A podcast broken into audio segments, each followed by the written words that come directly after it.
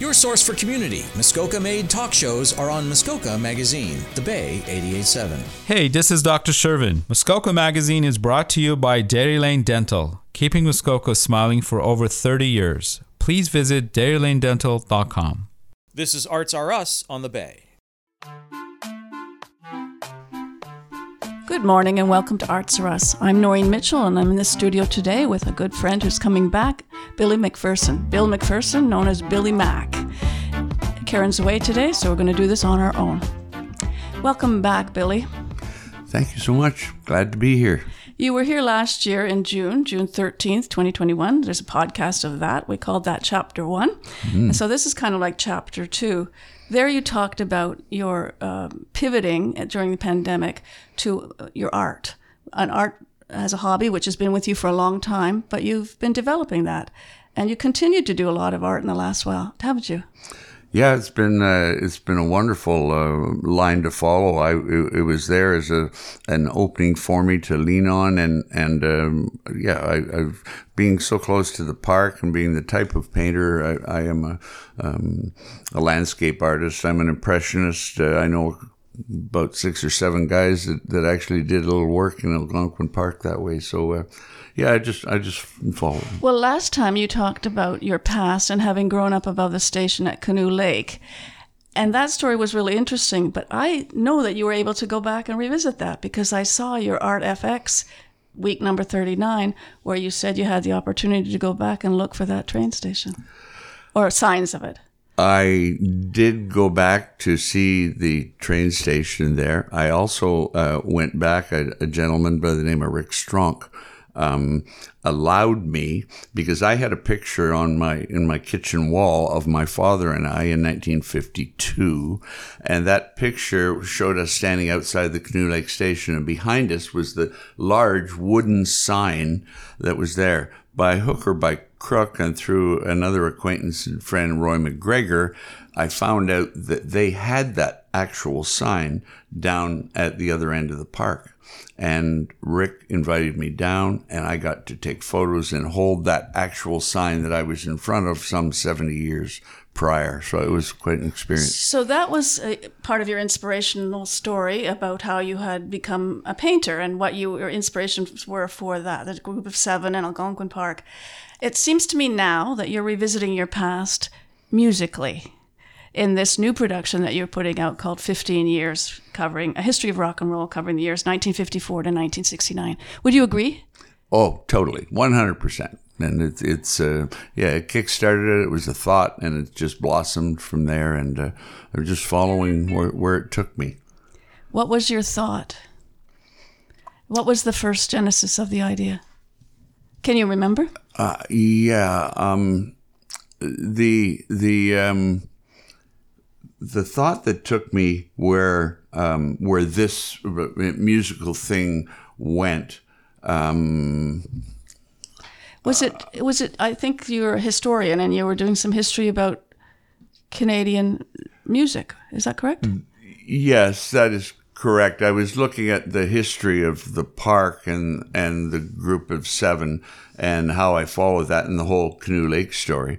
Um, but when it, it came to uh, doing this musically, I became. I, I mean, I do a reasonable amount of music at, at this stage of life, and, and I'm I'm happy to be able to do that.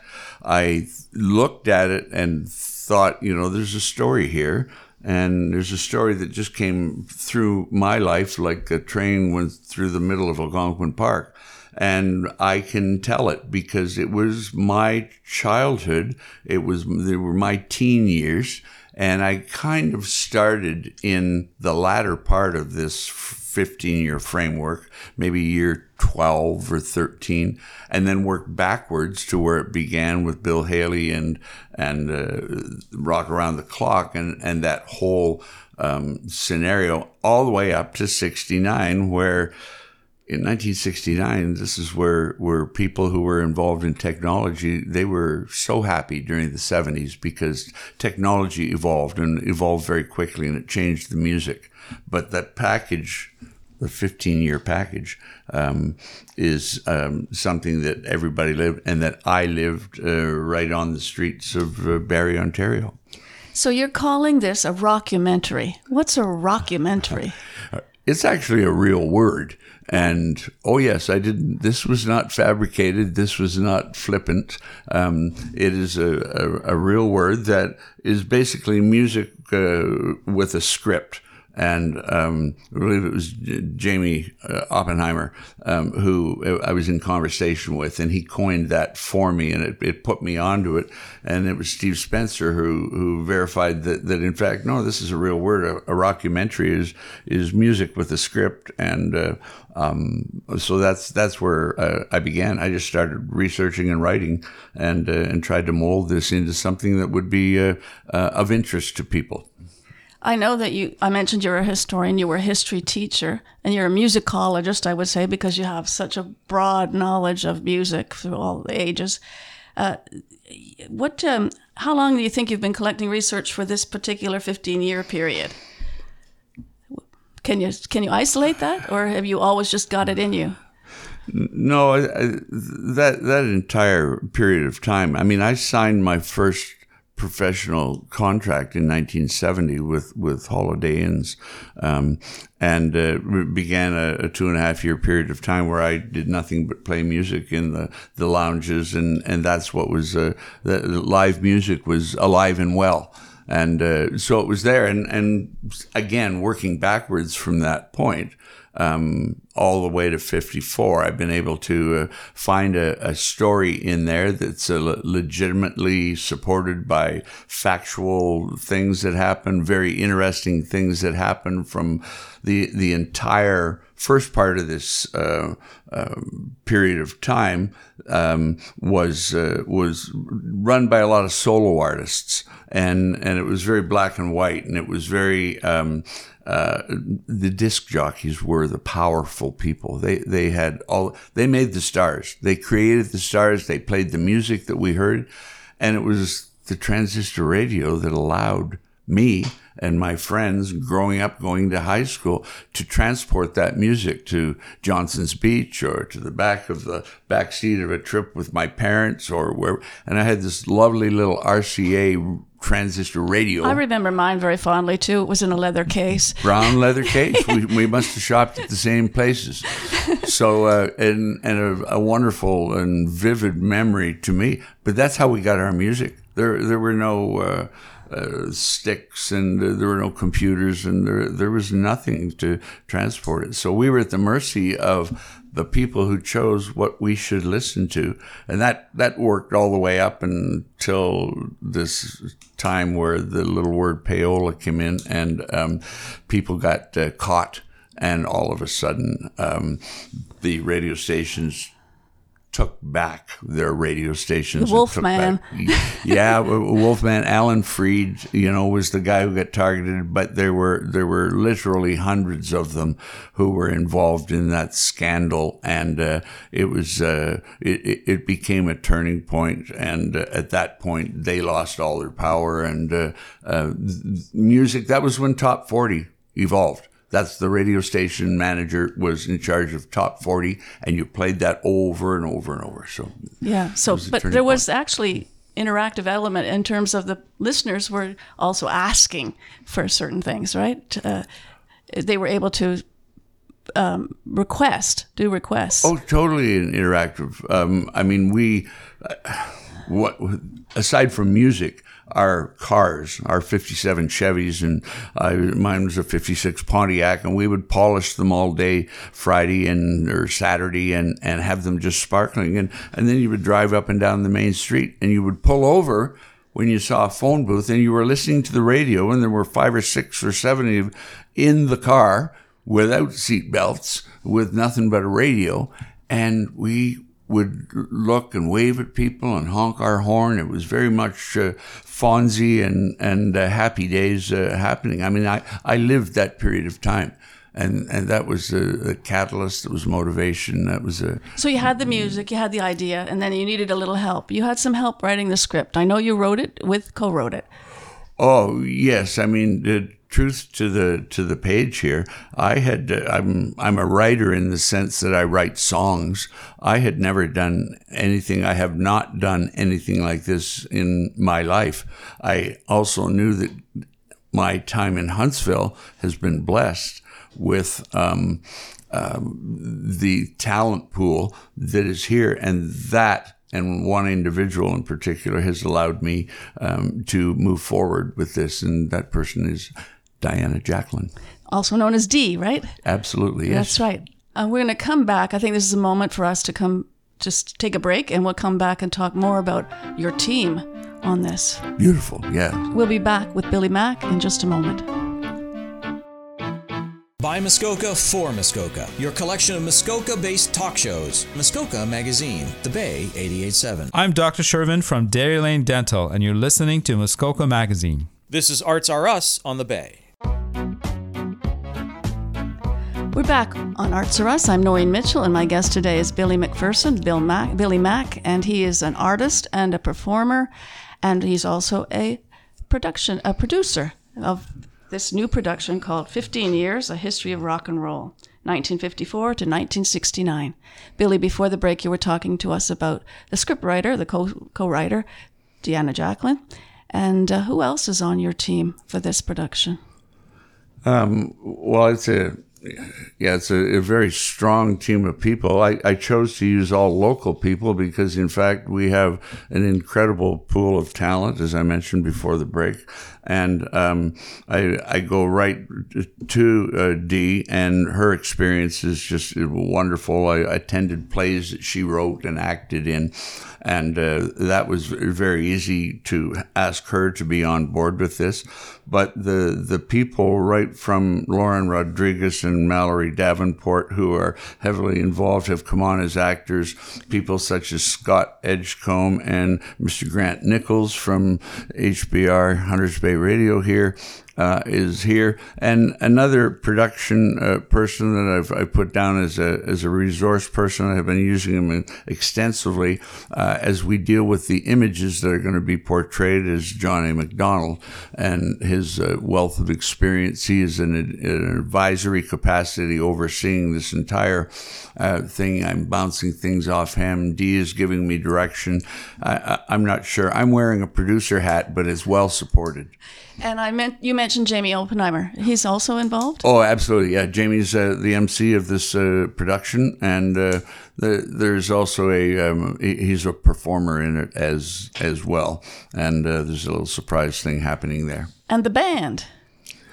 Well, I mean, when you, and that was my first introduction to um, Hunters Bay Radio, to Muskoka, and it was Mr. Sean Cotton. And um, Sean and I have crossed paths. He invited me to take part in some of these shows. I'm very, um, uh, he's just a, a talent and he organizes people he's a musical talent. He gives me great feedback and helps me mold the the show musically. When I hired Sean and said, "Would you come and do this for me?" Um, he took a look at it and decided, "Yes, I will come and do that. That looks good. You've got good local people here. Let's uh, let's tell a story." And so I have every confidence. Sean is in charge of the band, and uh, I I take part as a performer in the band, and I just promised Sean. I said, "I'll do as I'm told. Whatever whatever you want." We should tell people when it takes place this 15 years. It's coming up fast. I didn't realize how fast it was. October 1st, Saturday, October 1st. And um, Alg- Algonquin Theater. Yes, right here, downtown Huntsville, and and uh, the the ticket sales are are um, right online and uh, through the uh, box office uh, here, and that's where you can get them. And um, yeah, they're uh, they're rolling along well, and at this point, I have I don't know what to expect. I'm getting uh, encouragement from the people who are on this, and I think it's very appropriate to call this a team because it is a team uh, event. I take no. Um, this is not one person as a producer who's got lots of experience. You might not have done this exactly before, but you've organized a lot of things. You've organized a lot of events, a lot of mm-hmm. musical mm-hmm. things. You have a production company of your own. Would you want to talk about Blue Heron? Yeah, 34 years. Um, Blue Heron um, became a, a, company when I come up with an idea to have a talent development center for young um, performers, and I wanted to teach them how to perform for public audiences. So I developed this thing called the Performance School, in order to do that, I was advised by my accountant that it would be a good idea to register this as a, a small business and a company.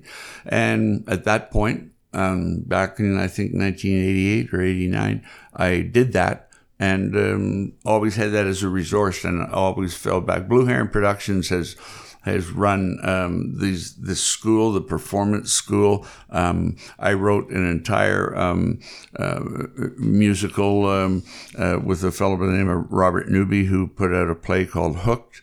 And it was for teenagers, and, and I wrote the musical score, start to finish, with that. What was the um, subject of that? I'm intrigued by the title. Hooked. Yes. It was about cigarette smoking. Oh.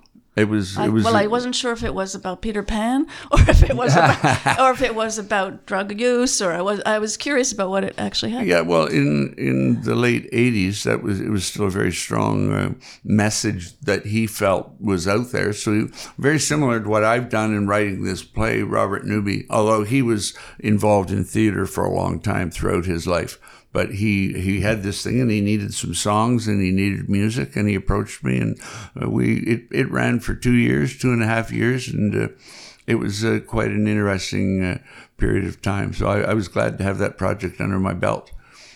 You have a lot of background though with music festivals and mm. other performances and all the part all different parts of it. I'm very impressed with the range out, outside of performing yeah, and you'd like me to reference some of that experience? Sure. Just um, so I eventually became kind of an, an event planner. It happened accidentally, and and I was in the city of Barrie where there's a, a festival called Kempenfest an, an arts and crafts festival, and and the music end of it was was uh, uh, needing some attention, and I got invited to uh, um, join a group of, of talented people who wanted to develop that, and then it became something that I did over the course of 15 years. So, if you had a band and you wanted to play in in that festival, um, you would uh, come through my desk, and and uh, I I would uh, um, plug you in at, at some point. We, we had some wonderful talent over the years, and I, had I hired the stage companies, the sound, the lighting companies. I hired the the security people for backstage. I managed uh, large groups of volunteers through Rotary clubs and uh, people to all input various things to to help this uh, um, this show come along uh, at Fest every year. So I would I would say we are in good hands with this one because you're we're used to working with all different components. Yeah, I don't feel uncomfortable directing large groups of people or or going from A to B and finding a path and, and trying to get there. Communication is just a huge thing, and over the years, I think that's even with my educators training, it just became kind of natural. And uh, I'm I'm really happy to be involved in this. It's uh, it's something very different for me, but uh, yeah, definitely something that I'm I'm proud of at this it's, point. It sounds like it's going to be fun. Is it going to be a place for musical um, accompaniment by the audience? yeah, we're actually going to to um, ask people or, or suggest there's innuendo throughout, and people are going to know this this musical score. The feature band, the way this is driven, the two disc jockeys who were so important, I, I referenced earlier on, they are going to take this show and they're going to provide details and introduce the songs.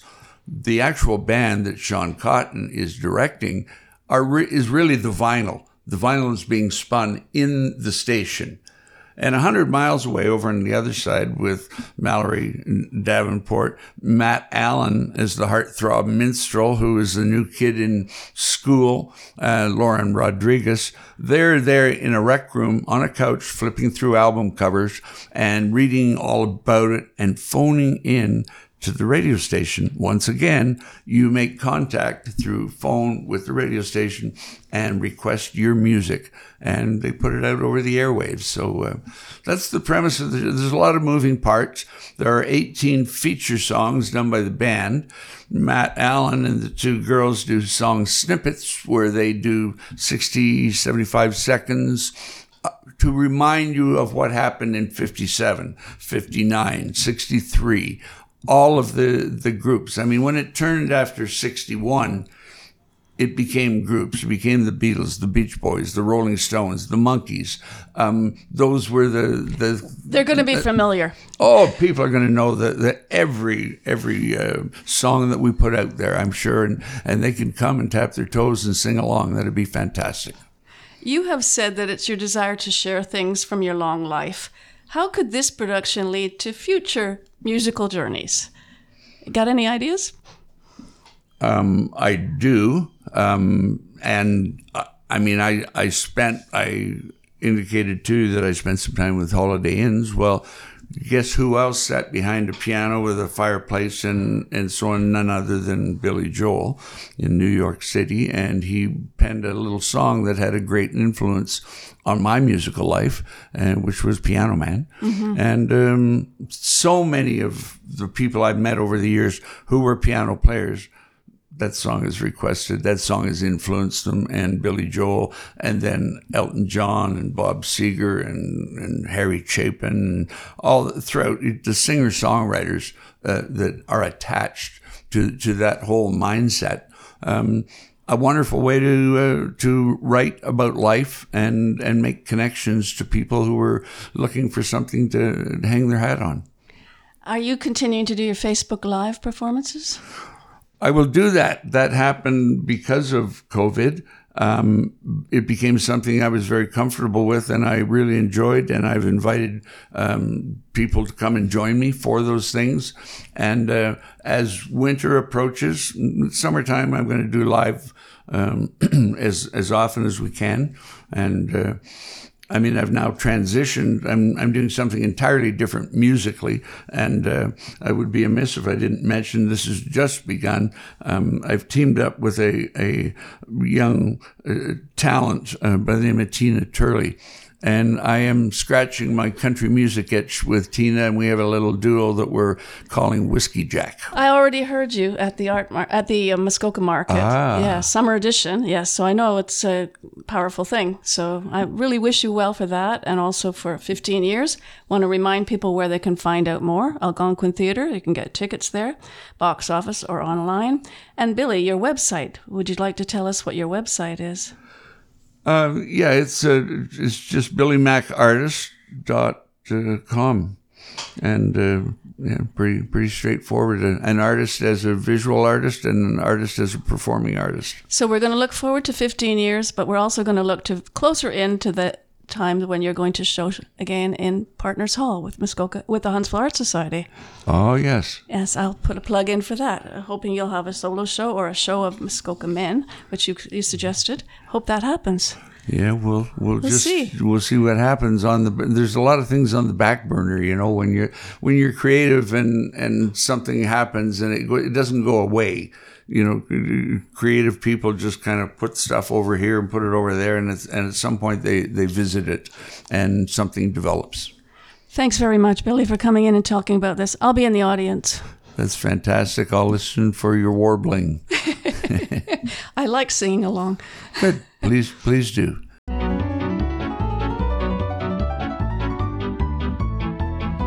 I'm going to give the events, some of the events. I'll have to do what I can in Karen's place for the Huntsville Festival of the Arts. I'm going to talk about the fall winter lineup. I just urge you to go to the Huntsville Festival website, huntsvillefestival.ca. They have a really f- fantastic lineup Tom Cochrane, Johnny Reid, Blue Rodeo, Serena Ryder, the Nutcracker, and Blue Blackie and the Rodeo Kings. And that just takes us to December 1st. So have a look and see what's coming. I'll remind you too that even though it feels like summer's winding down, it's not quite over yet because there's studio tours happening. The one in Haliburton happens the week uh, weekends of October 1st to 2nd and 8th and 9th. And also, don't forget the purple banner. Well, if it's out, that means on Art Trail Muskoka that the artist is in. So if you're driving around and looking at the beautiful colors, um, you can stop in if there's a purple banner out. Closer in, you can go to the Partners Hall and see right now the current uh, show is on. It's called A Retrospective of My Nature. This is by Sylvia Kershel, fabulous painter. And she's having her reception on September the 10th from 2 till 4 p.m. Also, Huntsville Art Society is in Huntsville Library, and we have Jory Morrison there. And the um, at Algonquin Grace Hospice, we have Brenda Turner. And I forgot to mention that Billy's uh, max proceeds of his performance uh, coming up on October 1st will be going to Hospice Huntsville as well. So that's a very important thing. Wrapping up at the end of September will be Summer at the Summit with the Huntsville Art Society artists, 21 artists having 36 works. And I want to give a shout out to a recent guest on Arts R Us, and that was Dawn Huddlestone, who does cyanotype process photography, and she's doing a exhibition at Dwight Public Library during the month of September. It's called Where Science Meets Art.